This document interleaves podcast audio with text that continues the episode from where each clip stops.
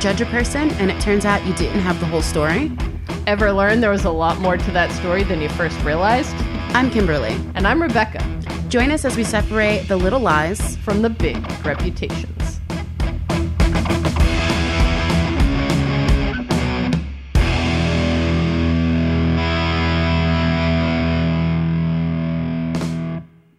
Welcome back, everyone. Welcome back, everybody. Hello. I hope you enjoyed our fun little AMA last week. Two weeks like, ago? What are you talking about? I'm talking to them. I was like, I enjoy everything you do, Rebecca. Um, I, I, I, yeah. Well, take a compliment. wow. wow. Your face. Okay. All right. I will. Thank you for the compliment. All right, that face is creepy. Listen, we do need to do a video. Yeah, podcast. this time we don't even have any backup video because we are filming, filming. We're recording in person today uh, on Baruch campus. Woo, woo. Thanks, Yeah. CUNY, for providing shelter. So what's up? How's your How's your week going? What What's What's going on? What's life? Uh, life is weird and crazy. Um, You said that, uh, then I started singing the song. Life is life, la la la la la. life is life. what? I'll show you the video sometime. Okay. We'll post the video because this video is hysterically I'm terrible. So confused. You know what's hysterically terrible? No, this is just hysterical. I was watching The Simpsons because there. I read some article in the New Yorker or the New York magazine. I don't know which one. Drew Barrymore's on the cover. That's Okay. the important part. Um, and it was like, oh, The Simpsons are funny again. And I was like, I'll be the judge of that. So I started watching season thirty-two. Jesus. They had yeah, right. And they had this episode called Now Museum, Now You Don't. And already you know how much I love puns. And it was an episode. So basically Lisa is homesick and she doesn't want to like fall behind because she's a nerd. So uh, Marge gives her like an art book to read. And she's reading this book and it's all about different like artists.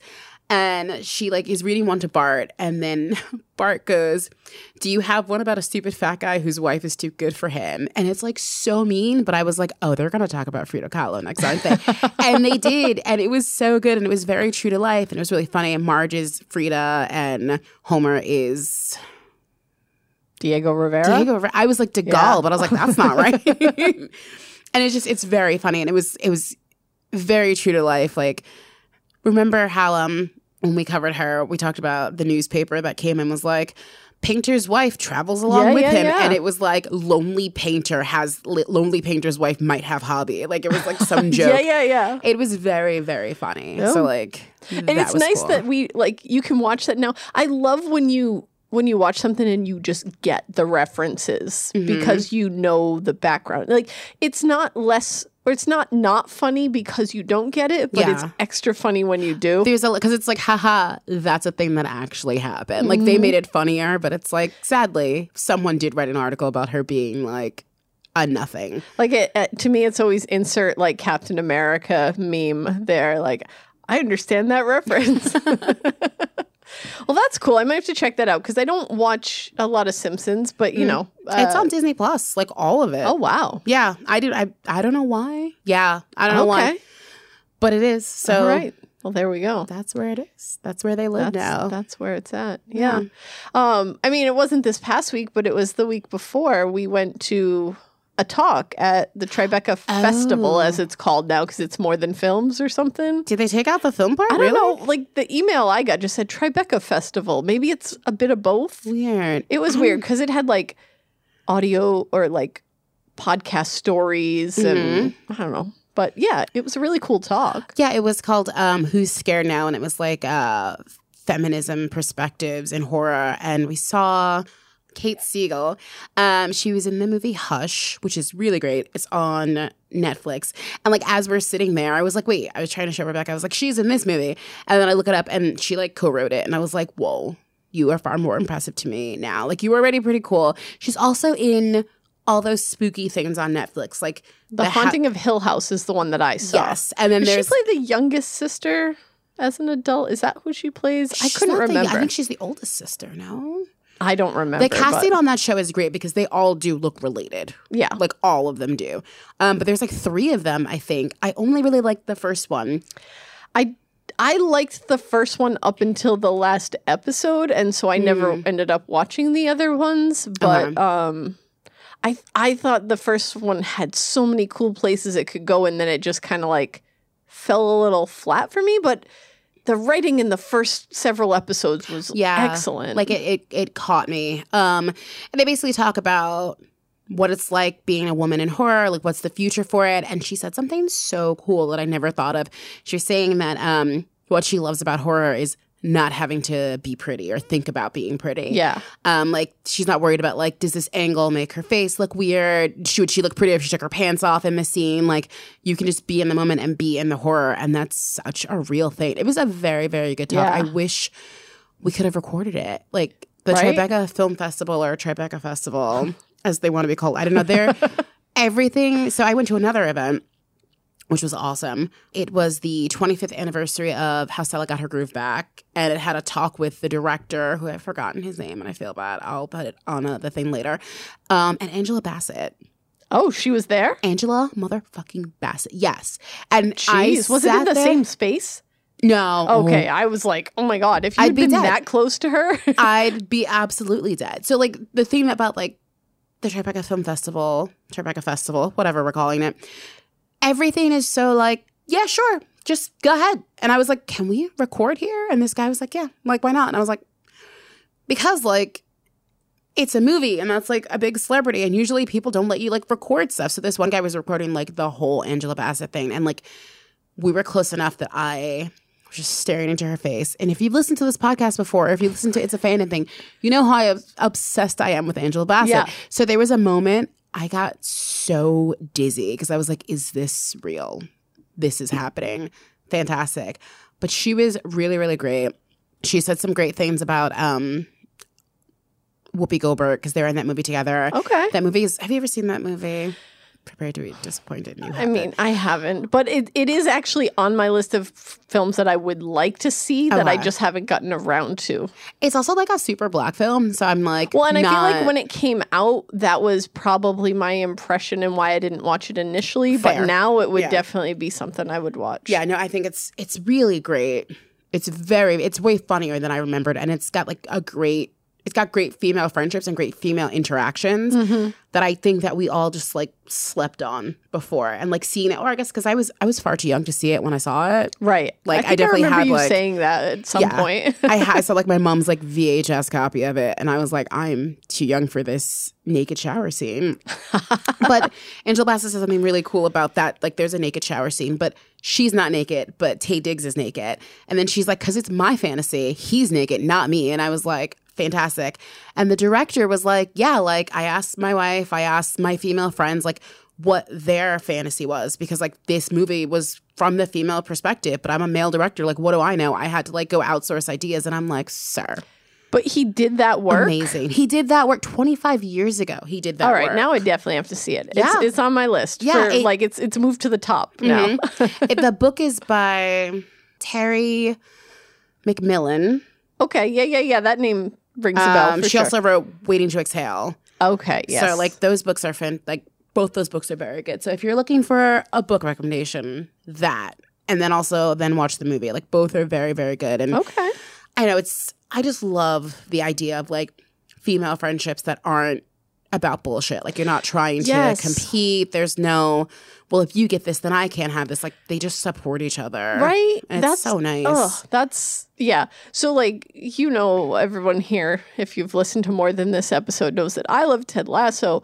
And one of my favorite parts of that show is actually the relationship between the two principal female characters Mm-hmm. and just the honesty. Like there's a, a scene where where one of them's like, I haven't figured out what to tell people when I'm in public and I have to go take a shit.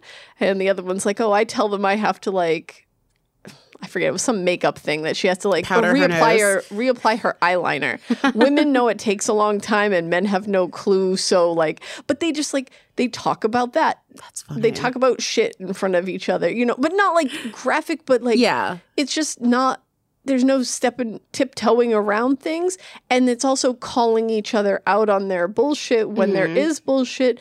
But like saying no like you deserve this. You've worked hard for this. You Yeah. like i'm encouraging you in x y and z. And that's one of my favorite parts of that show. So yeah i am definitely in for a movie that's all about female friendships uplifting one another. Also, Angela very Bassett. sexy Oh. Taye Diggs. well okay yes I mean, you've got the eye candy in the film. It's it's very good. it's a win-win It is a win-win. Um, I have one last Tribeca Film Festival, whatever we're calling it thing. okay But like does it directly affects but doesn't directly affect. So I was watching New York One, which is the best news channel in the world. And they had an interview with Jennifer Esposito and she was talking about how she's been trying to make this film called uh Fresh Kills for 13 years. Like she wants to write about and the direct it. landfill No. i love it She's Do from it. Staten Island. I oh, think right? that's a I mean it's that's it might probably be a, double joke. entendre probably. so her idea was that like in Goodfellas and Sopranos, like you see the men doing like the mob stuff and the dirty work, and you see the women like putting down plates of food, or like you see them just like in the sidelines. And he- she's like, I want to know what that woman's thinking. I want to know, you know, what's her play in all of this? Like, how does she feel about the things that she's involved in? And I was like, yo, that sounds really awesome. I bet it I is want a to double. see this movie. I'm sure it i is. hope it is Yeah.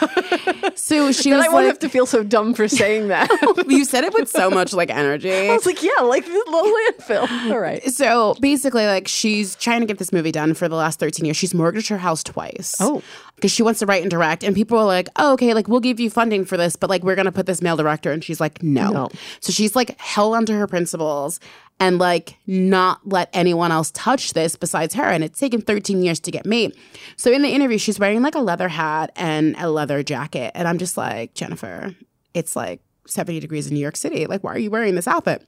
Cut to I'm out with my family for Father's Day dinner.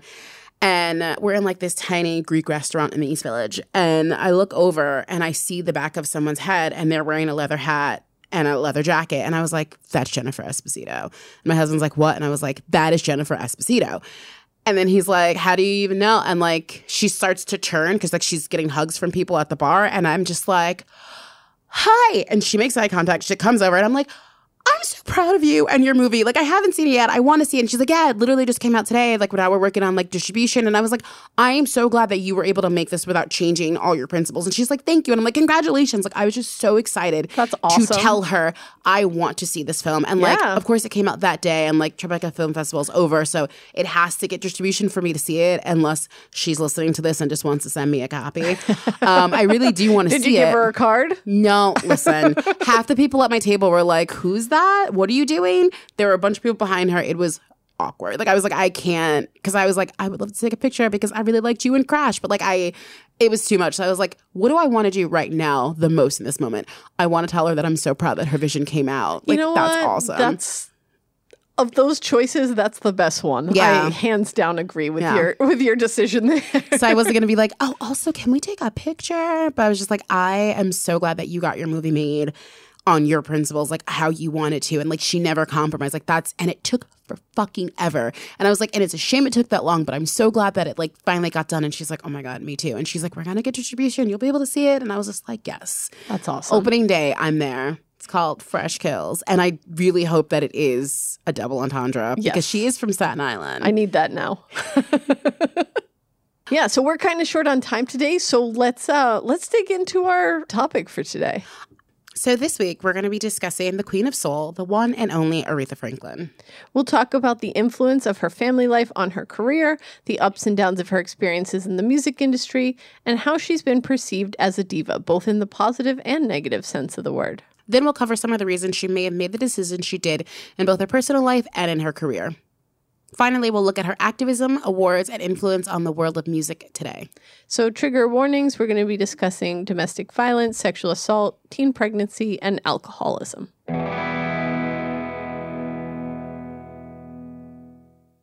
Aretha Louise Franklin was born March 25th, 1942, in Memphis, Tennessee. Fun fact she was delivered in her family's home. Okay. Yeah, I mean, I don't know what they were doing in 1942, how I mean, were home births still, but sounds like it was more just like it happened before they I don't knew know what was going on. I on. guess I, I feel like people didn't plan for that back then. It was probably like hospital, please, hospital now. Yeah. Her parents were Barbara Siggers Franklin and Clarence LaVaughn Franklin. Her father was a Baptist minister and a traveling preacher, and her mother was a piano player and singer. The Franklin family was large. Her parents both had children from prior relationships. The family moved from Tennessee to Buffalo, New York, and eventually settled in Detroit by the time Aretha was five. So Aretha didn't have a rags to riches story. She did endure trauma. We'll get there. But her family didn't struggle to put food on the table. Both of her parents were performers and they made money at it. All right. Well, the family didn't have money issues. Life was still rocky. Her parents cheated on one another and fought constantly. Sometimes the violence became physical. Finally, her mother decided to leave. In 1948, Barbara Franklin moved back to Buffalo, only bringing her son, Vaughn, Aretha's half brother. Aretha recalls seeing her mother often for summer vacations and visits, but her father was her primary caretaker. Her mother later died of a heart attack when she was only 10 years old, leaving her father and grandmother as her closest family members. In her first biography titled From These Roots, Aretha isn't able to deeply talk about the loss of her mother, but she does say, I cannot describe the pain, nor will I.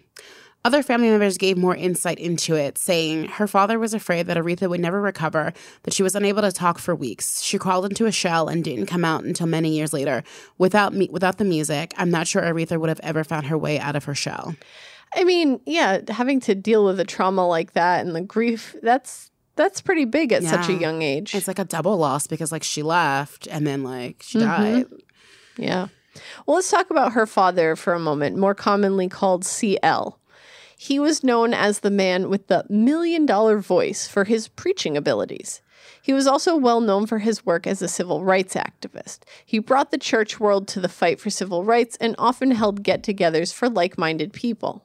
He was allegedly also a bit shady, and he may have had relations with some of the underage girls at his church. So says the rumors. Jeez, no. Yeah, it's like, oh, he seems like a good guy. Oh, infidelity not. is one thing that I like I absolutely can't stand, but Mhm. like infidelity with children. It's like way worse. yeah, statutory rape. Yeah. Yeah.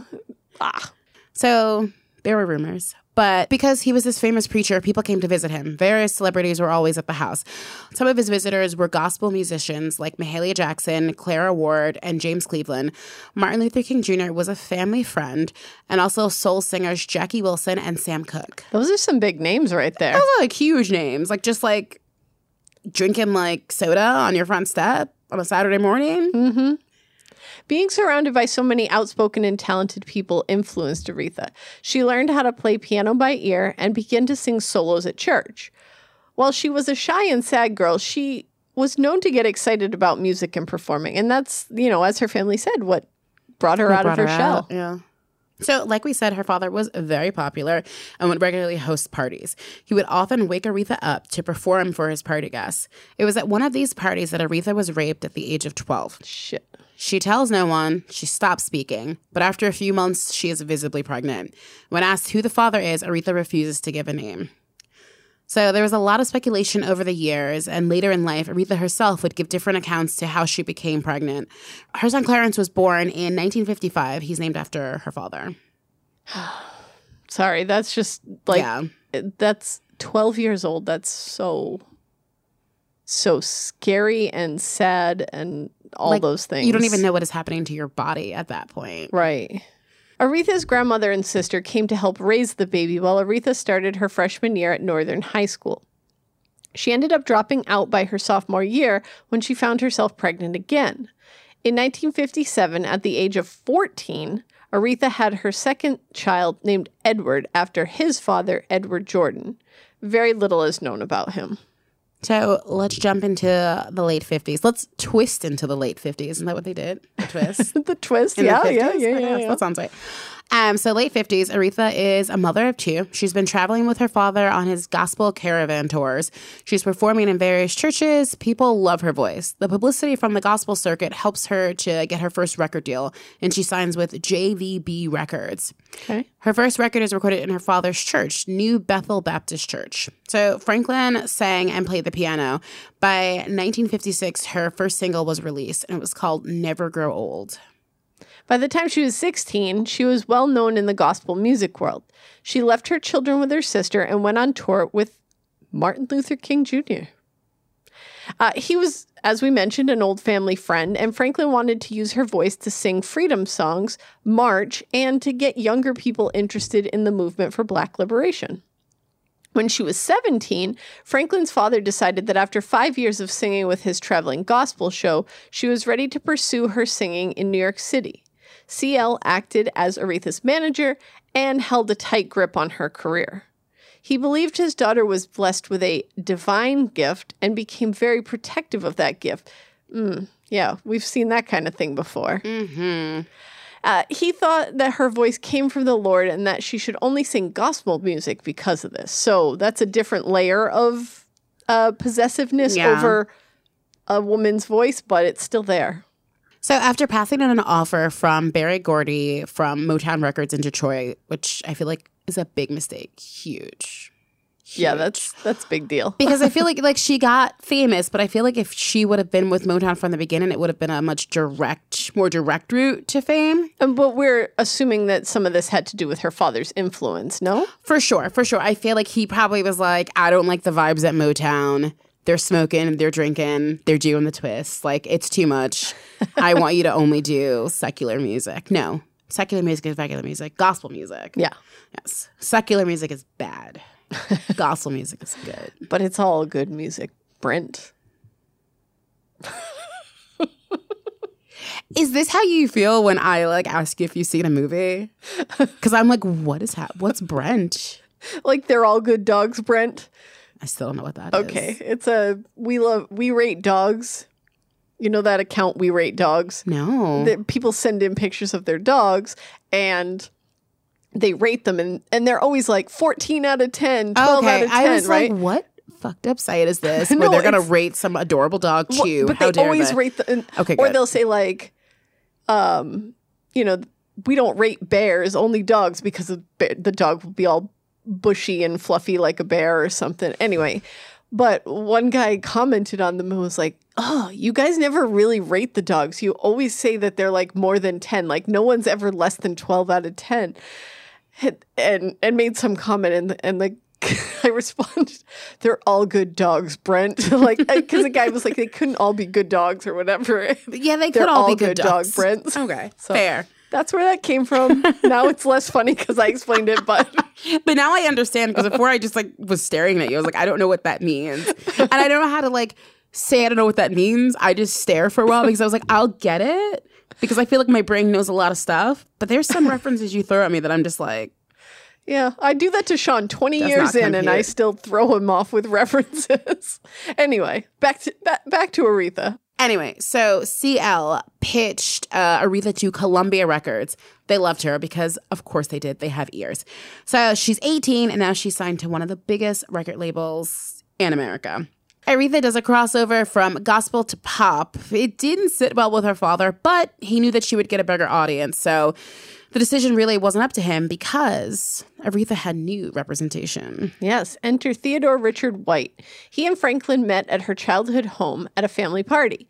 After a few weeks of dating, the two were married by a justice of the peace in 1961. Franklin was now 19 years old, but White was 30. Could you imagine when you were 19? Like, think of both. Like, when I was 30, when I first turned 30, I'm hanging out with 19 year olds. What are they doing? No, I- anyone who was 19 that I was hanging around with when I was 30 was my student. Yeah, I like they. so no. it would not have made like neither makes sense because when I was 19, I wouldn't want to hang out with a 30 year old person. I would have thought they were like so ancient.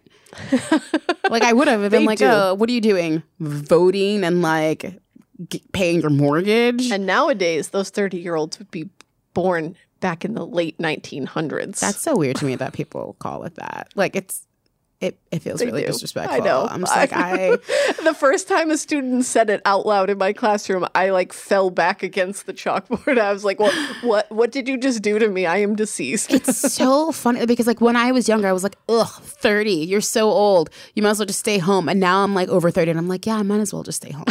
I should because everything is terrible. The world's on fire. But like mm-hmm, mm-hmm. I have I have Yeah. Disney Plus at my house. Like, why would I? Why should I leave? And why would I want to hang out with a 19 year old? Gross. Like, you're never in the same circles. That's why when Gen Z or X, whoever they are, is like, oh, Z. Z.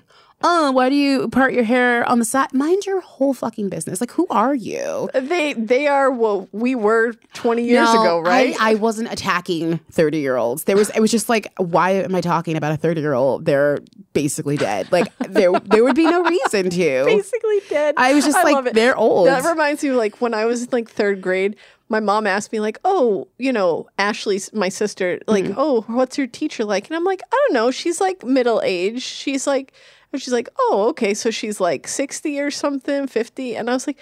No, I think she's like 20. And because to me, middle age Yeah. was between me and my mom. so She's not as old as you. She's not as young as me. She's somewhere in there. she's middle aged. But yeah, I don't think that I cared what 30 year olds did because I was like, Mm-hmm. I'm young and I'm doing stuff and they're old and they're not. Yeah. And now that I'm old and I'm not, I'm like, that's fine. I'm going to wear my skinny jeans. Yeah.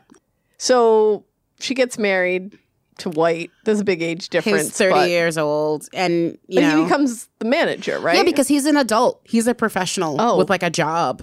He becomes her manager, and what are his qualifications? His qualifications are that he owned a chain of jukeboxes and occasionally wrote songs. Uh, okay, cool, cool, cool, cool, cool, cool, cool. So, rumors. We talk a lot about rumors in this episode. This is not a Fleetwood Mac episode, but we're going to talk about rumors. that was so good. I'm awesome. Um, anyway, so rumors describe him as being a pimp in Detroit. Okay. Um, we can't confirm or deny, but there are people in their surrounding circles that were like, yeah, that guy was just a pimp. All right. Which I mean, it's management. Okay, well.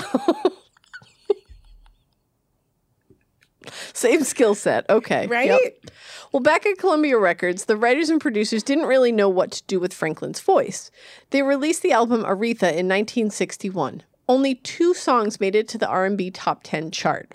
Only one other song made it to the top well, not the top, but it made it to number 37 on the pop charts. After five years of lackluster success, manager slash husband, uh, White, well, Slash pimp. slash pimp, uh, decided that a change was in order, and Franklin signed to Atlantic Records. So at Atlantic, she met producer Jerry Wexler, aka the man who invented rhythm and blues. So, okay, our podcast is not about celebrating men, but this dude had such an ear on him. So, Wexler was born in 1917, talk about old, in uh, Washington Heights, that's in New York. So, he was obsessed with collecting records and listening to jazz, and he was always looking for something new. So, there, here's a little list of uh, some of the songs that he produced Ray Charles, I Got a Woman, The Drifters, There Goes My Baby. Wilson Pickett in the Midnight Hour and Our Lady of the Hour, Aretha Franklin. He produced Respect, but he also worked with Etta James, Willie Nelson, and Dusty Springfield. He also coined the term rhythm and blues. Okay. He knew what So- he was doing. Yeah, he, he definitely did. Things at Atlantic were drastically different from her former record label, where she was told to tone down her vocals to sing to a white audience. Wexler told Franklin to drop the Judy Garland cabaret act. He had her play the piano herself and focus on her natural church trained way of singing. Franklin learned more about the way music was made and was encouraged to riff and find her own style. It was because of this direction and her natural talent that Aretha Franklin was declared the Queen of Soul. After hearing her perform live in 1962, a radio personality named Purvis Spann actually was the one who declared her as this Queen of Soul, and the name stuck.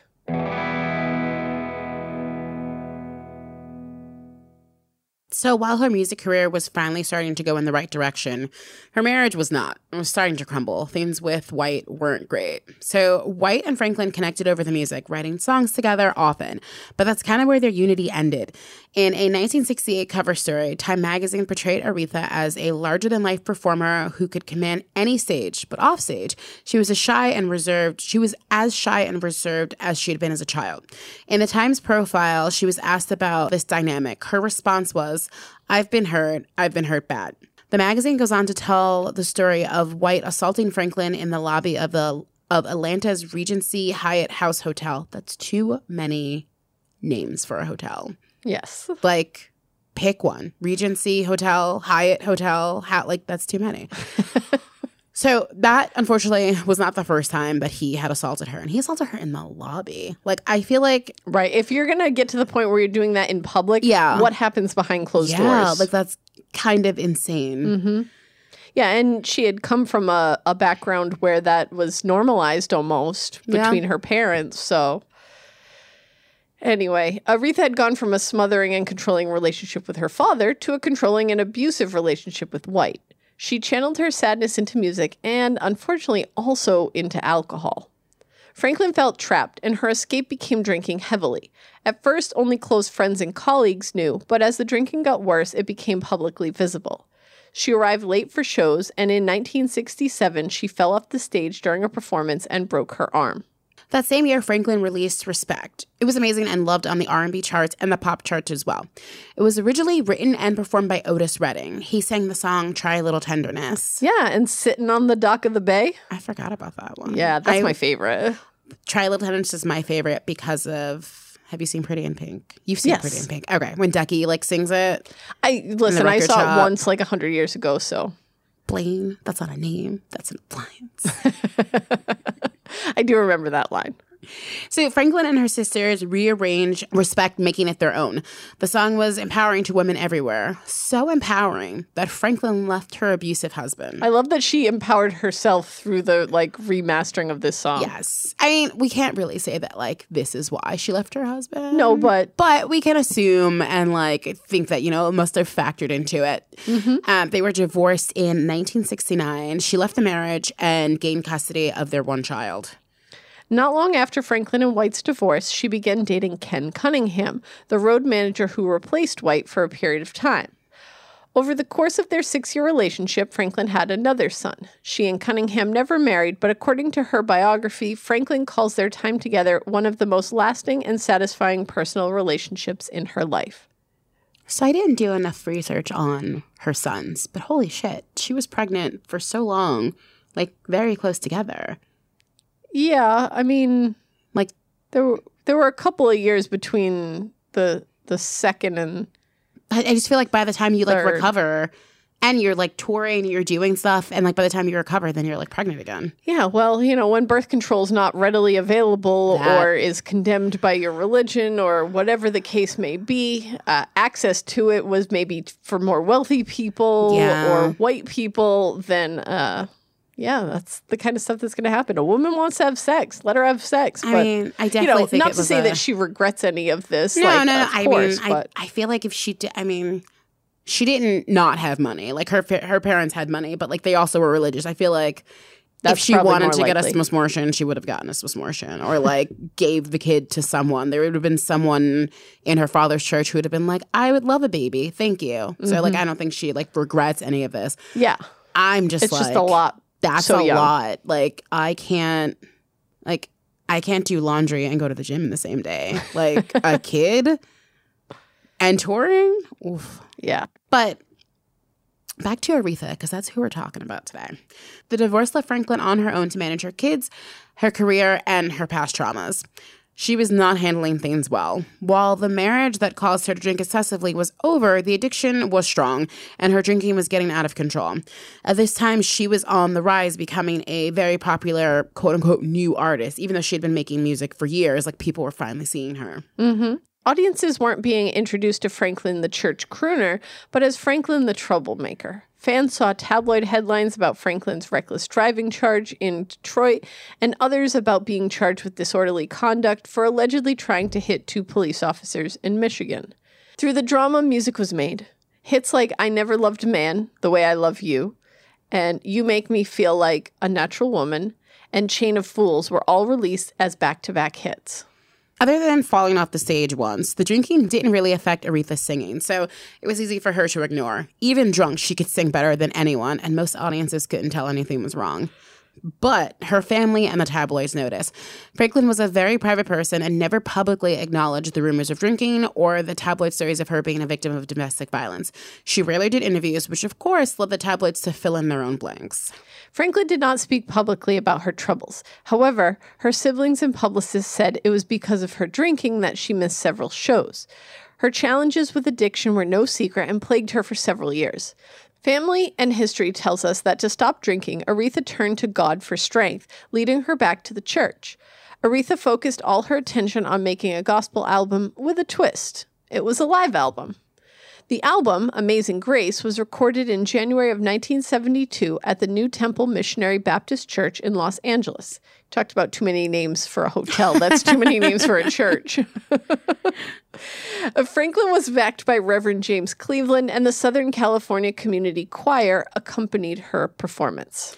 So the recording was originally released as a double album on June 1st, 1972 by Atlantic Records. Critics called it the greatest album ever. Those who had no love for gospel music were still moved by her performance. According to her friends and family, Amazing Grace was Franklin's way to fight the urge to drink, and it worked.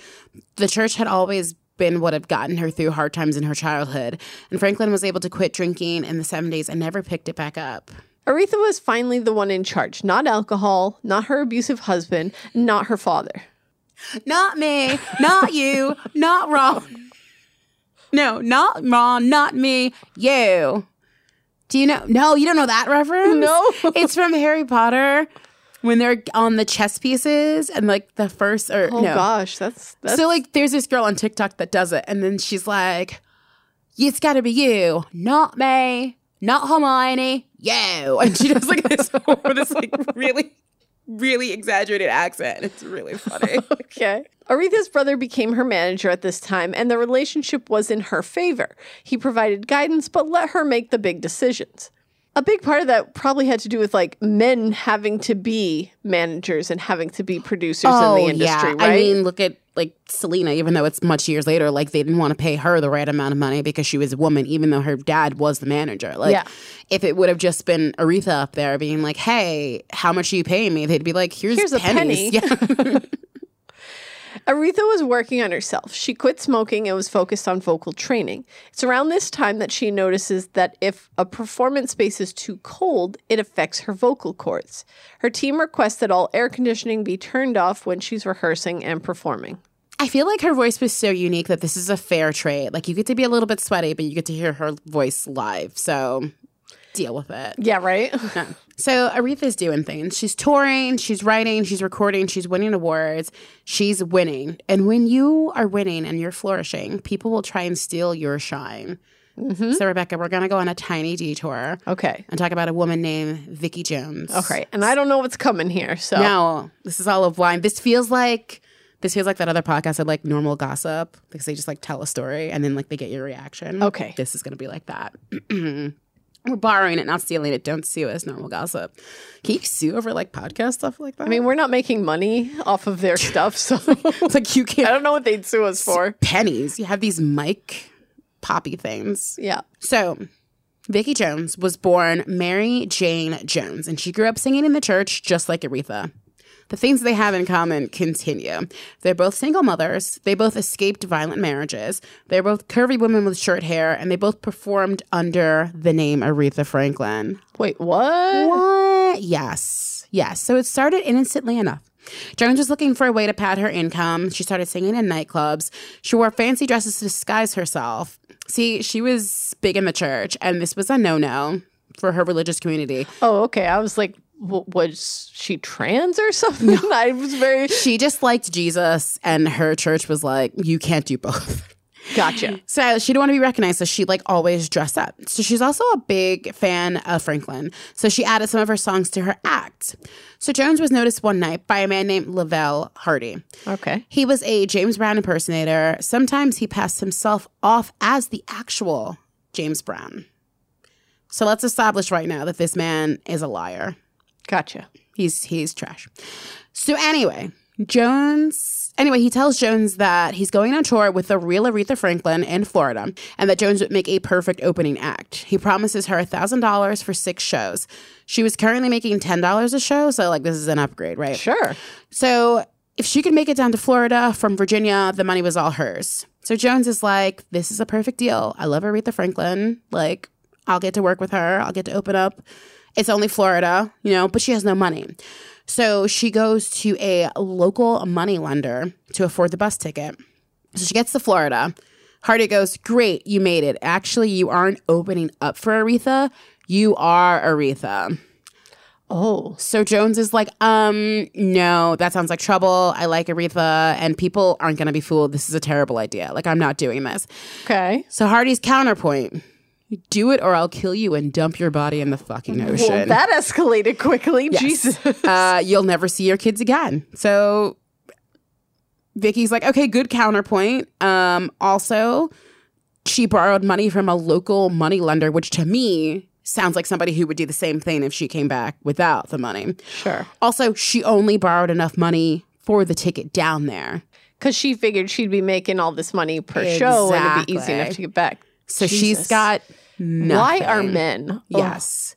She's like, all right, I'm going to do the show. I'm going to make my money. I'm going to go back to Virginia. I'm going to pay that loan shark, maybe. I'm never going to see the suit again.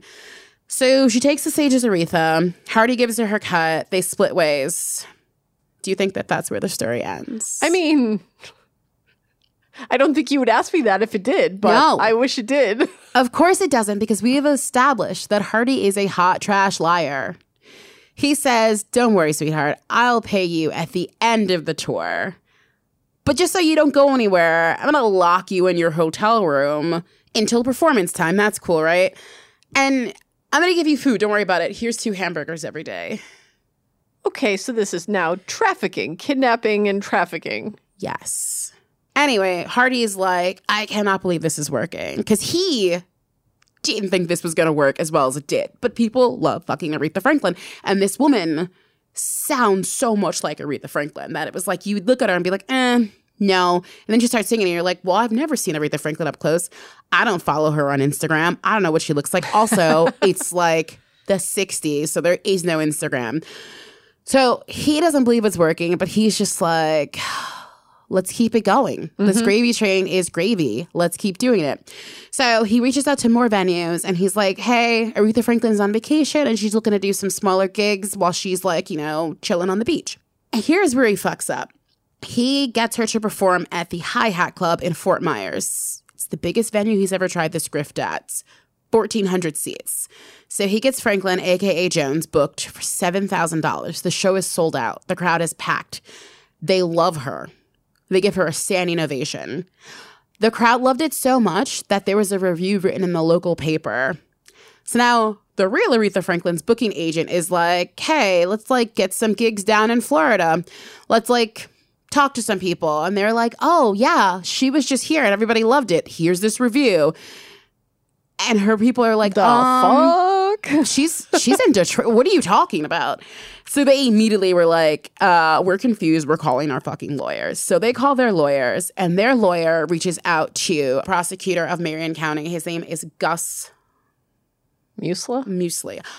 I'm just gonna call him Gus because his last name is hard, and Gus sounds very cool. So Gus is like, cool. Picks up the phone. Hey, this is Aretha Franklin's lawyers. And they're like, Do you know who Aretha Franklin is? And he was like, Yeah, I do. My wife loves her. We have tickets to see her next week. And the lawyers are like, Are you sure about that? So Gus and the police do their jobs. And Hardy and Jones were both arrested. Like they just shut everything down. Hardy claims that Jones was in on the deal. She knew everything that was happening. She's got half the money. But when Gus hears Jones's tale, and he sees the state of her and the lack of money. It was clear like who was lying. So he didn't bring any charges. Jones was free to go, but she still had no way to get home because she never got any money ever. So she's just like grateful to be out of jail and she's sitting outside of the courthouse and she's just like, I don't know how I'm getting home, but like, let's just enjoy the fresh air for a minute. So do you think that this story gets better or worse? I don't want it to, but I can't imagine it gets better. Oh, so she's sitting outside of the courthouse, and you think it gets worse. She's approached by a man named Ray Green. He's a lawyer and an entrepreneur. So he has been hearing about this story and he loves it. He saw her talent, he's into it. He wants to manage her, he wants to advise her. He gives her a contract and a cash advance. She uses that to get herself home, back to her boys. And the reunion is short because he pays for her to come back to Florida. But this time, it's her name on the marquee. She's eating steaks, not hamburgers.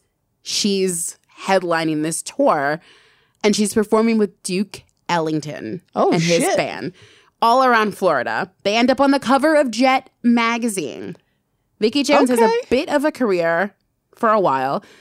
She even gets her own impersonator. Someone pretends to be Vicki Jones Okay. because you know how it, it keeps it's a waterfall. I I just really expected that to go downhill, but I'm glad it didn't because it doesn't seem like she deserved no, that. she tours around for a little bit. She does a couple albums. Then she gives up music. She returns home to spend time with her kids.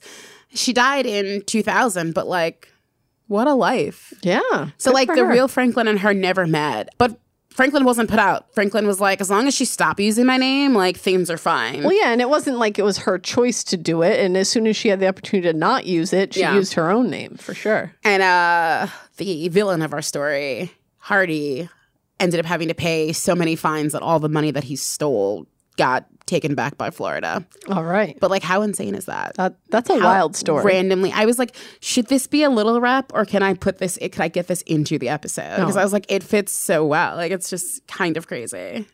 All right. Well, let's get back to the real Aretha. Yes. Like we said, things were going well for her as well. She had a new love in her life. She married actor Glynn Turman on April 11th, 1978, at her father's church. So you might know Turman from the film Cooley High or as the math professor and retired Army Colonel Bradford Taylor on A Different World. Fun fact Aretha Franklin sings the theme song to A Different World. Mm-hmm. He's also uh, Mayor Clarence Royce on The Wire Okay, so from back then to right now. right now.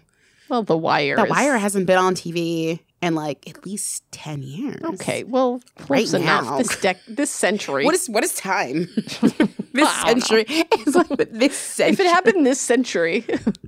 Uh, I'll allow it. Thank you. Okay, so of course, when things are good, tragedy just like has to come in and shake shit up. So Aretha Franklin is performing at a sold out show in Las Vegas. Actual Aretha, not Yes. Mickey Jones.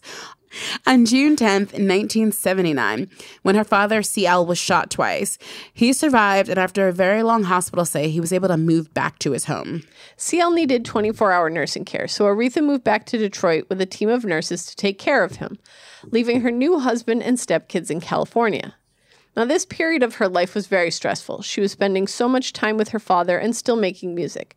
It didn't leave a lot of time to travel back to LA to be with Turman, and as he was a working actor, his schedule didn't free him up to visit Detroit often either. The strain was too much, and the couple separated in 1982. The divorce was finalized two years later in 1984, the same year that Franklin's father died. Turman and Franklin stayed friends, and their kids all kept in contact.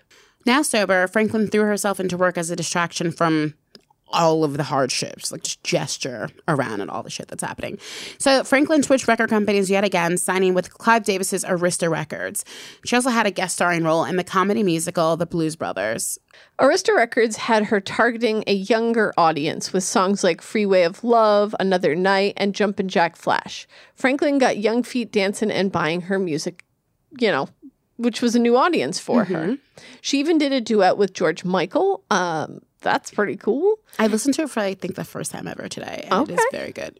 Well, it was a hit and it stayed on the charts for a while, so must have been good. Franklin continued to make gospel music, but she didn't really have any huge hits in the 90s. Her final record to land on the top 40 was A Rose is Still a Rose, released released on February 10th in 1998. So I loved the song, and it was like the first song of hers that I had heard that I found on my own. It was produced by Lauryn Hill, who was one of my favorites at the time and is also in the music video. Mm-hmm. That same year, she performed at the first annual VH1 Divas Live. It was a benefit for VH1's Save the Music campaign, which donates musical instruments to schools and promotes musical education. The headliners were Celine Dion, Gloria Estefan, Mariah Carey, and Shania Twain, with guest performer Carole King. Um, and this is when uh, younger audiences are now being introduced to Franklin. And maybe not in the best light. This concert had so many moving parts, miscommunications were bound to happen. Firstly, someone at the rehearsal space forgot about the no AC rule. So when Franklin showed up and asked for it to be turned off, it wasn't, so she left. This led to the media to brand her as the biggest diva. One, because of her weight, which like fuck you tabloids, but okay. Um, and two, because of missing because missing rehearsal caused Franklin to step on some toes at the actual show. So like she came out a little bit too early. She stepped on other people's cues because like she missed rehearsal. Yeah. None of that mattered though, because reviewers that were there for the performance loved it.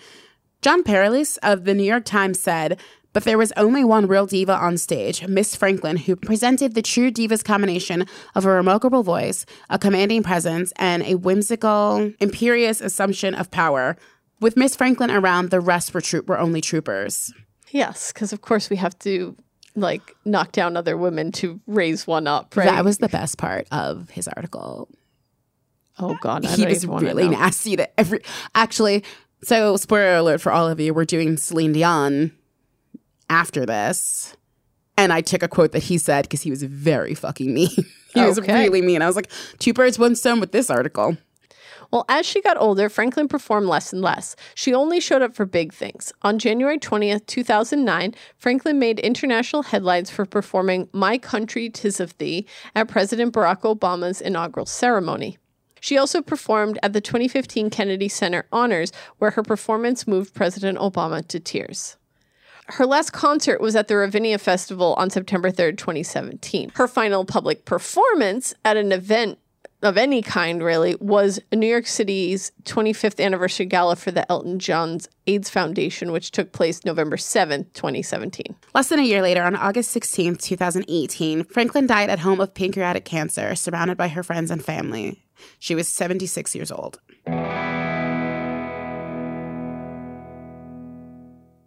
Franklin had the big reputation. See what I did there? Of being a diva. The term diva used to mean just a famous female opera singer or a famous female singer of popular music. But lately, the term has taken a negative turn. It's also defined as a self important person who is temperamental and difficult to please, and of course, typically used for a woman. It's also known as the female version of a hustler. Okay. That's a Beyonce song.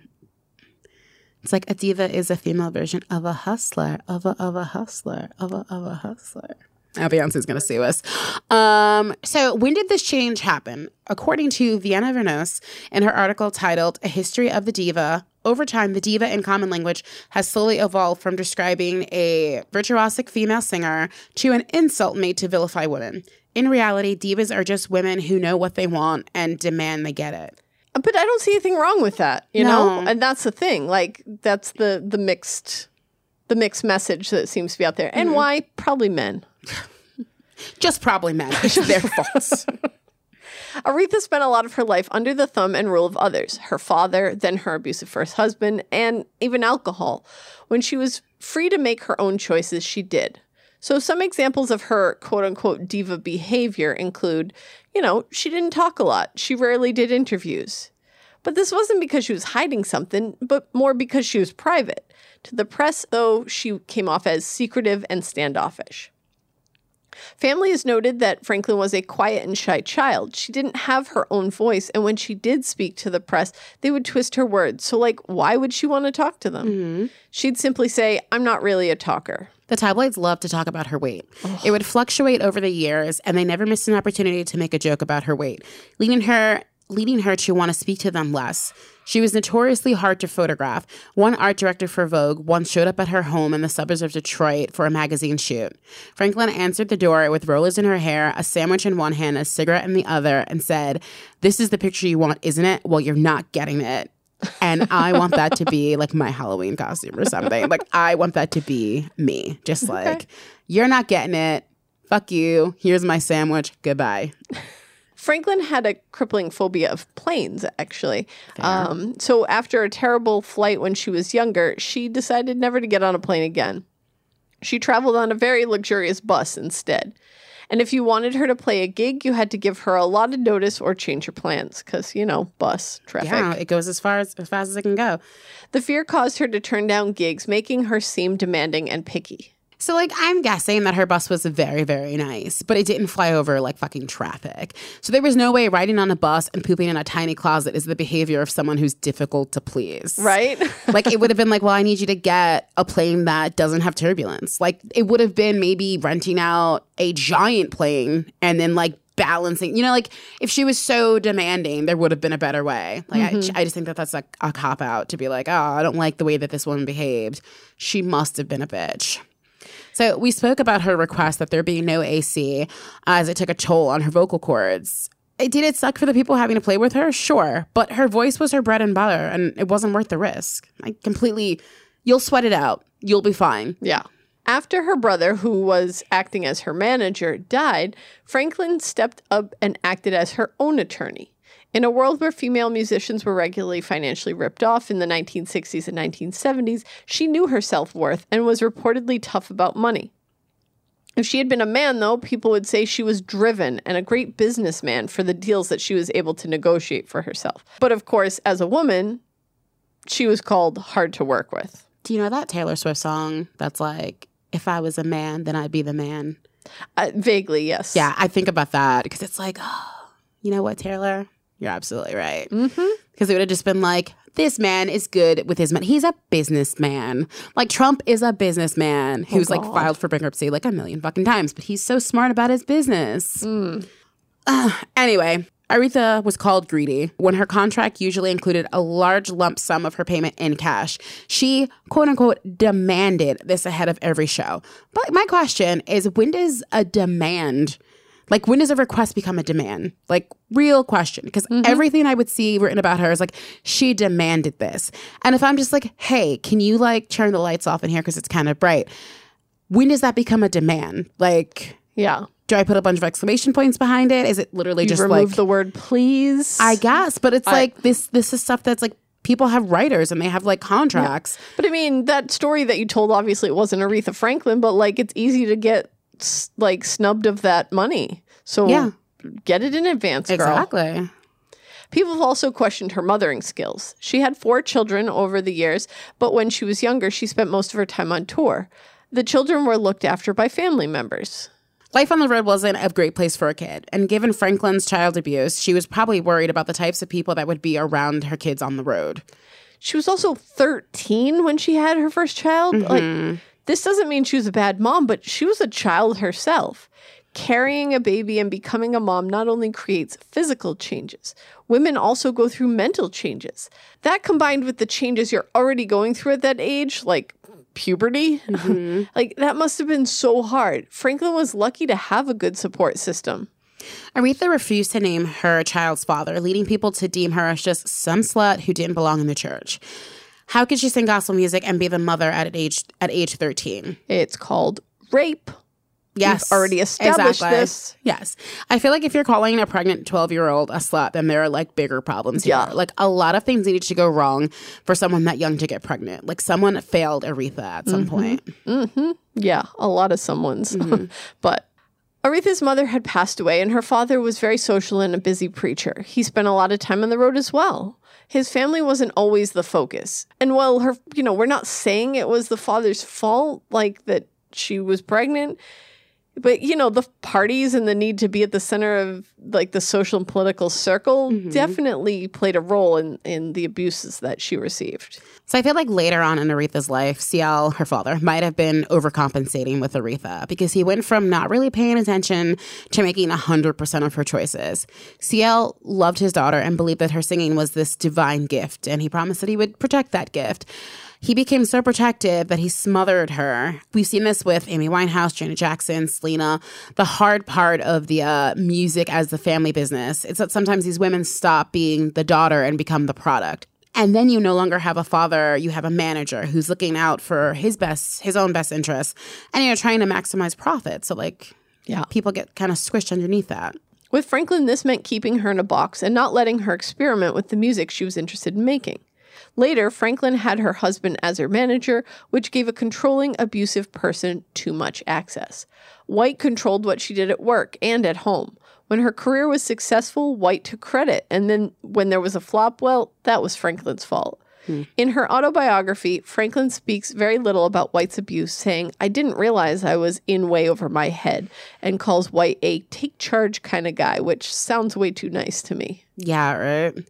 So, working with family isn't always bad. Franklin's sisters, Erma and Carolyn, spent years as her backup singers.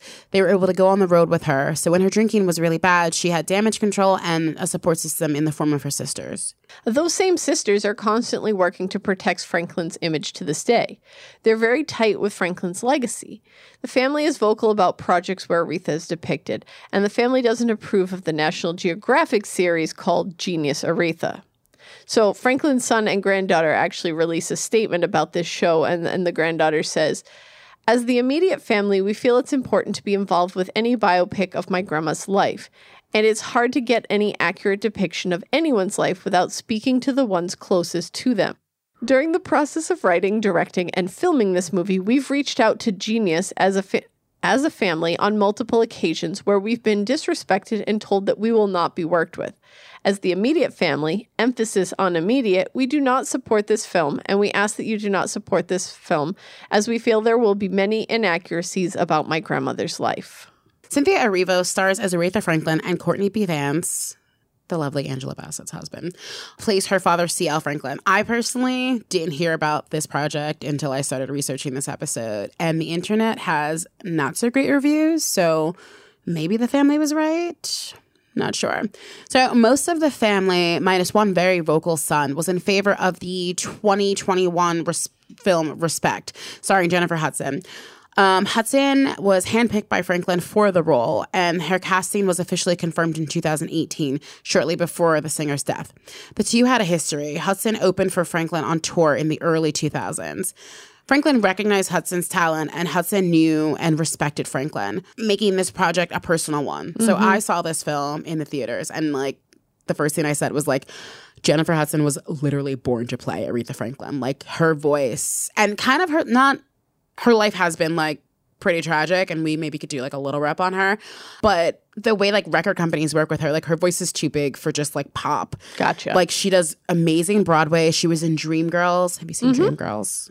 No. We should see Dreamgirls. We should have this like a whole black musical day. Um, she's gonna be in either she's gonna be in The Color Purple.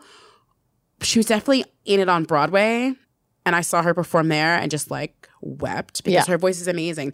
But her voice is not. Her voice is too big for pop, so like her records don't really go anywhere because it's like this song is fun, but like she should be belting something out. Like it's it's too mm-hmm. much for a CD.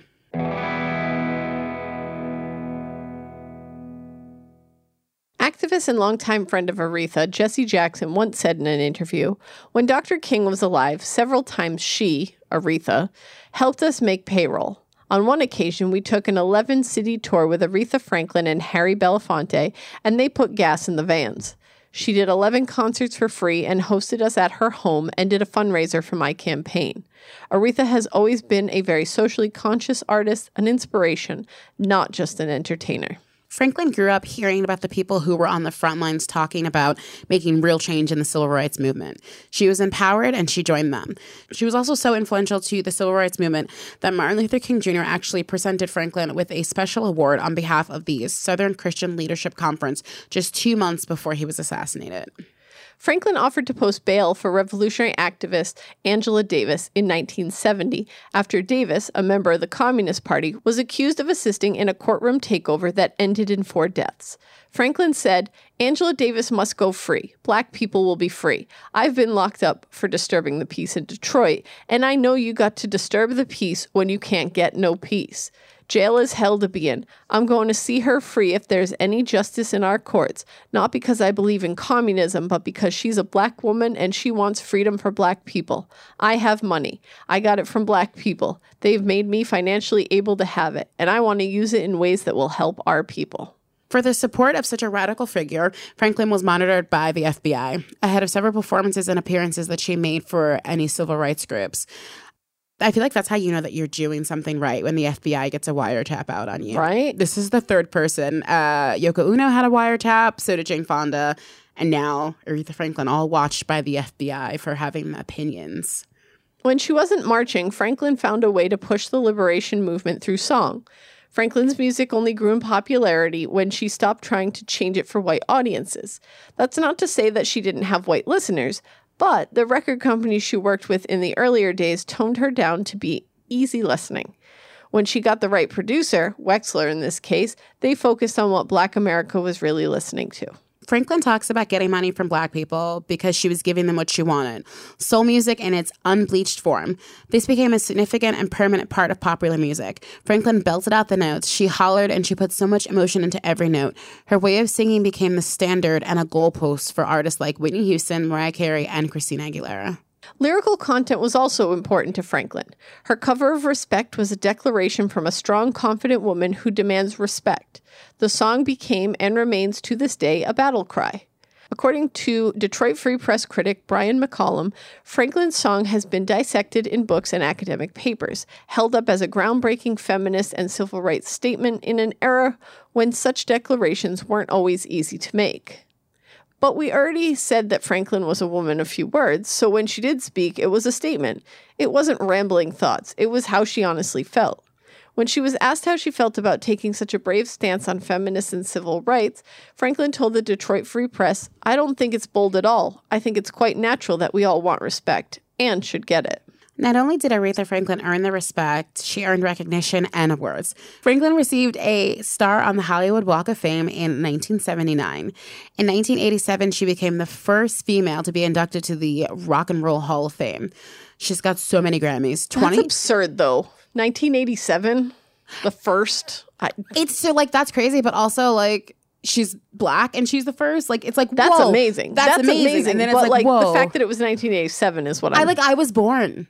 That's insane. Right. Like that's crazy to me. Like there was no where was everyone else? There were people doing stuff. Like that just seems kind of crazy to me. You're right.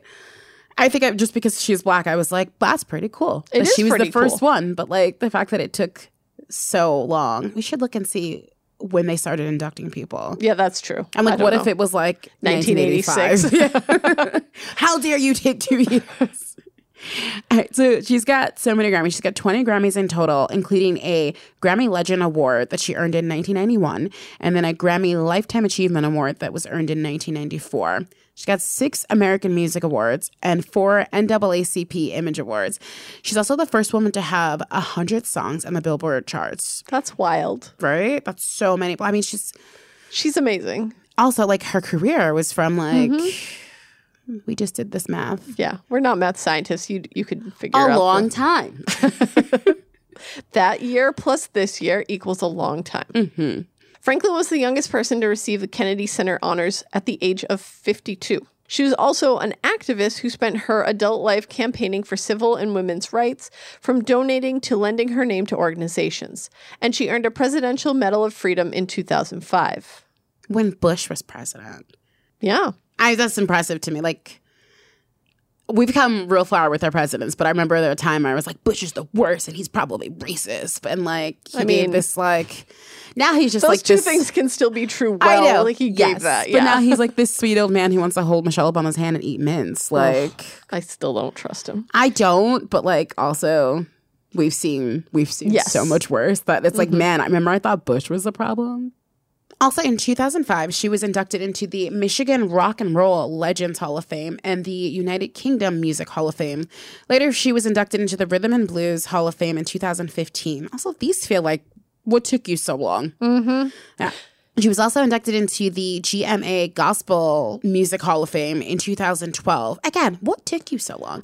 Yeah, I mean, maybe it's just because they knew that her career was winding down and they wait for that. If they do that with everyone, then that's one thing. But, I don't know. I feel like don't. I'm not give- trying to make excuses for them. Come on. Yeah, like, give people their flowers when it's like early in their career. Like if you see talent, I guess you can't just, but like you have to earn Hall of Fame. You're right. You can't just be like that one thing that you did was great. You're in the Hall of Fame. Like Right. you have to prove that you've been. You know, it's so fair. You'll She let it proved slide? I'll let it slide. Hall of Fame inductee people, and the. Uh, the Gospel Hall of Fame described her as having the voice of the civil rights movement, the voice of Black America. She also overcame alcoholism, which is just as noteworthy as winning a Grammy.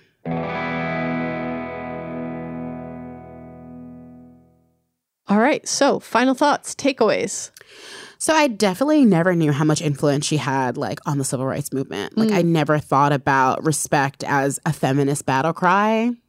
Oh, okay. I, that's all I thought of it. wa- But I never thought of it in terms of like the civil rights movement, and I think Yeah. it can be applied there too, right? Oh, absolutely. And like now I'm because it was always just like that's a cute, fun song because like I listened to it like as a child, so like Sure. I never really put much thought behind it. And like now I'm listening to it and being like, oh, no, I get it. It makes a lot of sense, and I definitely get it for the civil rights movement too. I definitely grew up thinking that she was just like this original diva. She would like walk on a stage with like her fur coats and like throw them down. But it was like she had a sage persona because she wasn't that way in real life. But when she mm. hit the stage, like things were different, you know? But she definitely just was a woman who wanted to be treated with respect. And sadly enough, like it took the status of her being famous and her having money to force people to be like, oh, yes, we'll, we'll do whatever you say. Like, that sucks that she had to get like, she had to be that person to like mm-hmm. get the things that she wanted to happen. But I mean, she still got judged for it. So, like, you know, Yeah. you win some, you lose some. But I think she's she was really great, and Yeah, I just She's want to listen to her music again. Honestly, I didn't know most of the stuff about her before we did the episode. I, I really only knew her for her music. Um, my mother in law is a huge fan, and she does she did know a lot of that stuff. Um, but for me, like I think that like many of the women we've covered, there's so much to Aretha Franklin's story that we just don't know. And maybe she wanted to keep some of that private. Like I've got respect for that. But it doesn't mean we get to judge her for her life, right? Like the things that happened to her. Oh, you know, she was a teen mom. Well, no, that's a little bit different. You know, so kind of knowing some of that background, uh, you know, it makes me respect her even more now, which I think is a little bit sad for me on my part. Like I've respected her for her music, but like now there's added layers to it. And I think that sometimes that's all it takes is us taking the moment to actually learn about someone before we go jumping to conclusions. That's literally our whole podcast. Right? That's you just did it. I did it. We're done. We solved it. So, a couple of resources and references. Uh, Aretha Franklin, little the little known traumas that fueled her music by Julie Miller. David Ritz, Respect: The Life of Aretha Franklin. the Counterfeit Queen of Soul by Jeff Maysh. And How Aretha Franklin Earned and Deserved Her Diva Reputation by Lisa Robinson. I also want to plug the 2021 movie Respect with Jennifer Hudson. It's great. I don't know where it is for you to watch it. I didn't do that bit of research. Um, but you should watch it if you can. I think it's great. So let us know what you thought of this episode. Do you have anything to add to the conversation that we might have left out? Do you have any suggestions for women that we should cover in the future? Follow the podcast on Twitter at Big Rep Pod and Instagram and TikTok at Big Reputations Pod.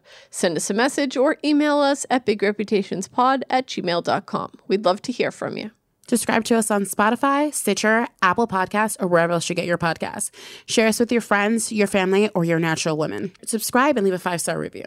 Check out our Big Reputations merch. The link is in the show notes as well as in our Linktree link found on all our social media platforms. Be sure to take a picture and tag us when you make a purchase. And remember, we have a Patreon now.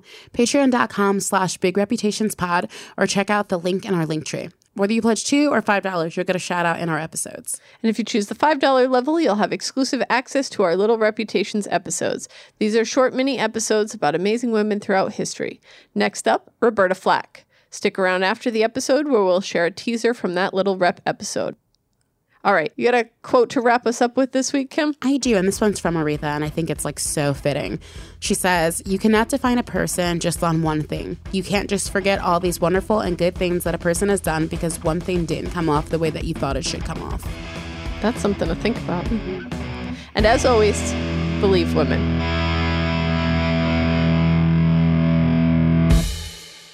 So today's little rep is Roberta Cleopatra Flack, an American singer who topped the Billboard charts numerous times throughout her career and influenced the subgenre of contemporary R&B called Quiet Storm.